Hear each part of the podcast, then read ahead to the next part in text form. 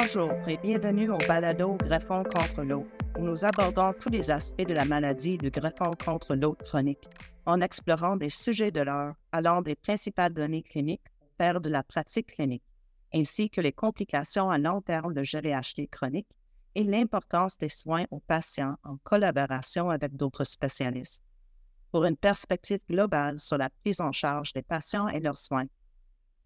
Je suis votre hôte, Docteur Gisèle Pouprendi, du Centre universitaire de McGill, et je suis accompagnée de Docteur Lynn Savoie de Tom Baker Cancer Center, Alberta.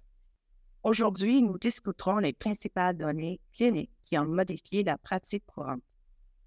La réaction chronique de greffon contre l'eau, G V H D, est une cause majeure de morbidité tardive et de mortalité chez environ trente à cinquante pour cent des patients recevant une allogreffe de cellules souches.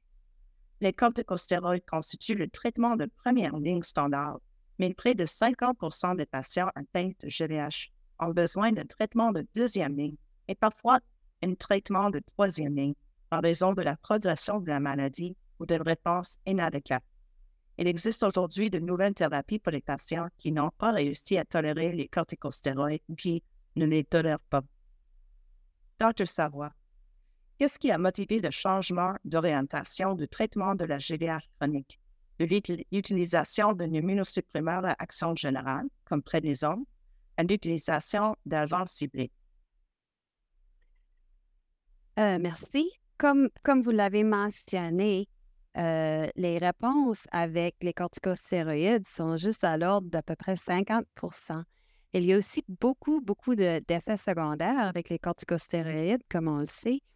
Euh, et je pense que c'est la combinaison de ces deux choses qui, qui nous motive à essayer de trouver des meilleurs traitements, euh, essayer de minimiser les effets secondaires en espérant aussi augmenter les réponses. Euh, à date, il y avait très peu de médicaments approuvés spécifiquement pour le traitement du greffon contre l'autre. Nous avons essayé, la communauté euh, de trans de greffe a essayé à travers les années plusieurs médicaments immunosuppresseurs, mais c'est, c'est, c'est surtout des, des, des médicaments qui sont non spécifiques. Et il y a eu quelques études récemment qui ont euh, été un peu plus ciblées et qui nous ont donné des résultats un peu plus, euh, plus bons, comme le, avec le ibrutinib, avec le ruxolitinib, et maintenant, avec le belumosudil. Donc, c'est, c'est très excitant d'avoir peut-être des, des médicaments qui, d'un côté, marchent mieux et de l'autre côté, euh, ont moins d'effets secondaires, notamment euh, les infections surtout. Merci, très bien dit. Alors, ma deuxième question, pouvez-vous nous en dire plus sur les récentes autorisations de mise sur le marché de médicaments de deuxième et troisième intention comme ruxolitinib et belumosudil, et sur les effets qu'elles ont eus sur l'approche thérapeutique de la G V H chronique dans votre pratique? J'ai mentionné la, l'ibrutinib, qui est là depuis quelques années, euh, mais euh, qui n'a pas euh, eu traction vraiment au Canada parce que nous n'avons pas eu l'opportunité euh, de l'utiliser, mais c'est quand même là. Euh, ensuite, il y a eu le, le ruxolitinib, qui est un inhibiteur sélectif de, des enzymes J A K un et J A K deux, qui diminue la croissance des cytokines et euh, dé, diminue la fonction immunitaire, qui semble vraiment aider euh, la G V H, surtout euh, dans, du côté euh, peut-être cutané. Euh, en, il y a eu des résultats qui, qui nous ont dit que Euh, il y a eu des réponses de soixante-quinze pour cent de, de au moins une réponse euh, globale euh, avec le ruxolitinib, qui est comparé à, à quarante-cinq pour cent dans une étude randomisée avec euh, l'utilisation de, de, de, de traitements standards que, que nous avons, qui ont été très variés. Euh, donc ça, ça a été très prometteur et euh, mais pas encore approuvé au Canada pour utilisation courante et à travers les provinces, nous avons t- tous différents mécanismes pour obtenir ce médicament. Et plus récemment, le belumosudil a été établi en troisième ligne euh, généralement après les corticostéroïdes et souvent après le ruxolitinib. Mais encore là, une, un taux de réponse globale clinique significatif de soixante-quinze pour cent avec euh, deux cents milligrammes jour ou quatre cents milligrammes jour, mais euh, le deux cents milligrammes jour nous a montré une réponse aussi bonne, donc le, c'est la dose que nous allons utiliser.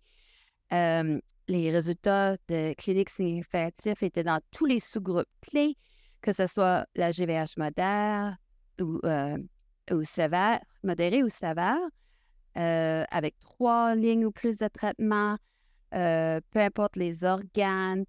Euh, c'est aussi un médicament qui a un effet qui euh, semble vraiment attaquer la cause de la G V H de certains organes, notamment la peau et les poumons, avec la, l'habilité de décroître la, euh, la fibrose. Donc, euh, ces études cliniques avec le ruxolitinib et maintenant le belumosudil ont été des études spécifiquement pour le G V H qui ont été montrées euh, à des très bons taux de réponse et euh, qui nous donnent, un, euh, nous aident avec notre euh, armamentarium de, de médicaments pour traiter ces maladies. Super. Et j'ai deux autres questions pour vous aujourd'hui, docteur Savoie. Mm-hmm. Pouvez-vous nous dire comment ces nouvelles thérapies de deuxième et troisième ligne sont utilisées dans votre pratique courante et comment elles affectent la qualité de vie de vos patients? Bien, je pense que maintenant que nous avons accès à des médicaments euh, qui ont une efficacité supérieure aux corticostéroïdes et moins d'effets secondaires, on est plus apte à, à, les, à les déployer beaucoup plus vite. Euh, quand j'ai commencé ma carrière, on laissait les gens sur les corticostéroïdes pendant des, des mois et des mois et des mois avec, euh, en se disant, oh, il y a peut-être une petite réponse ou euh, le médicament, euh, au moins ça n'empire pas. Mais là, avec les médicaments euh, qu'on a, on peut on, vraiment, il y a des critères d'établis pour la chute, euh, l'échec, pardon, des corticostéroïdes et avec en suivant ces, ces critères spécifiques, on peut euh, changer de thérapie très vite, euh, beaucoup plus vite du moins, à un deuxi- en deuxième ligne avec le ruxolitinib et en troisième ligne avec le belumosudil. Les patients apprécient beaucoup que, qu'ils ont moins d'effets secondaires. Ça, ça augmente leur, leur qualité de vie. En fait, des effets secondaires, je pense que même si ça... Il y a la réponse, évidemment, mais aussi, euh, on connaît tous les effets secondaires nuisibles des, euh, des corticostéroïdes. Euh, donc, je pense que vraiment d'avoir des options maintenant, deux, trois options, euh, nous, nous donne la possibilité de décider qu'il y a un échec beaucoup plus vite qu'on le faisait par le passé et que nos patients peuvent souffrir un peu moins longtemps avec les effets secondaires. Exactement, tout à fait, très bien dit. Et finalement, j'ai une dernière question. Pour l'avenir, quelles sont, selon vous, les démarches novatrices ou les orientations futures nécessaires pour répondre aux besoins non satisfaits de traitement de G V H? Je pense que ce que j'aimerais voir, c'est euh, plus d'informations sur, euh, avec nos, nouveaux, nos deux nouveaux médicaments. Ce serait euh, peut-être de les voir comparer directement un envers l'autre. Et d'avoir plus d'informations sur des organes spécifiques. Est-ce qu'il y en a un des médicaments qui marche mieux pour un organe si, ou, ou un autre? Parce que souvent, il peut y avoir un organe, que ce soit les yeux, les poumons, la peau, qui est beaucoup plus affecté que les autres. Et vraiment, c'est cet organe qu'on voudrait cibler. Donc, j'aimerais avoir beaucoup plus d'informations là-dessus. Euh, je voudrais aussi les voir, évidemment, comparer en première ligne contre les corticostéroïdes. Ça pourrait être fabuleux de ne pas avoir utilisé les corticostéroïdes du tout ou en combinaison avec les corticostéroïdes ou nos deux nouveaux médicaments ou un triplé des trois médicaments, euh, comme on fait avec beaucoup d'autres choses. Je pense qu'il y a encore beaucoup d'informations. Euh, il y aura peut-être des études cliniques, sinon il y aura euh, euh, sûrement des données de, d'évidence de ce qu'on appelle « real world » en anglais. Donc, l'avenir est prometteur.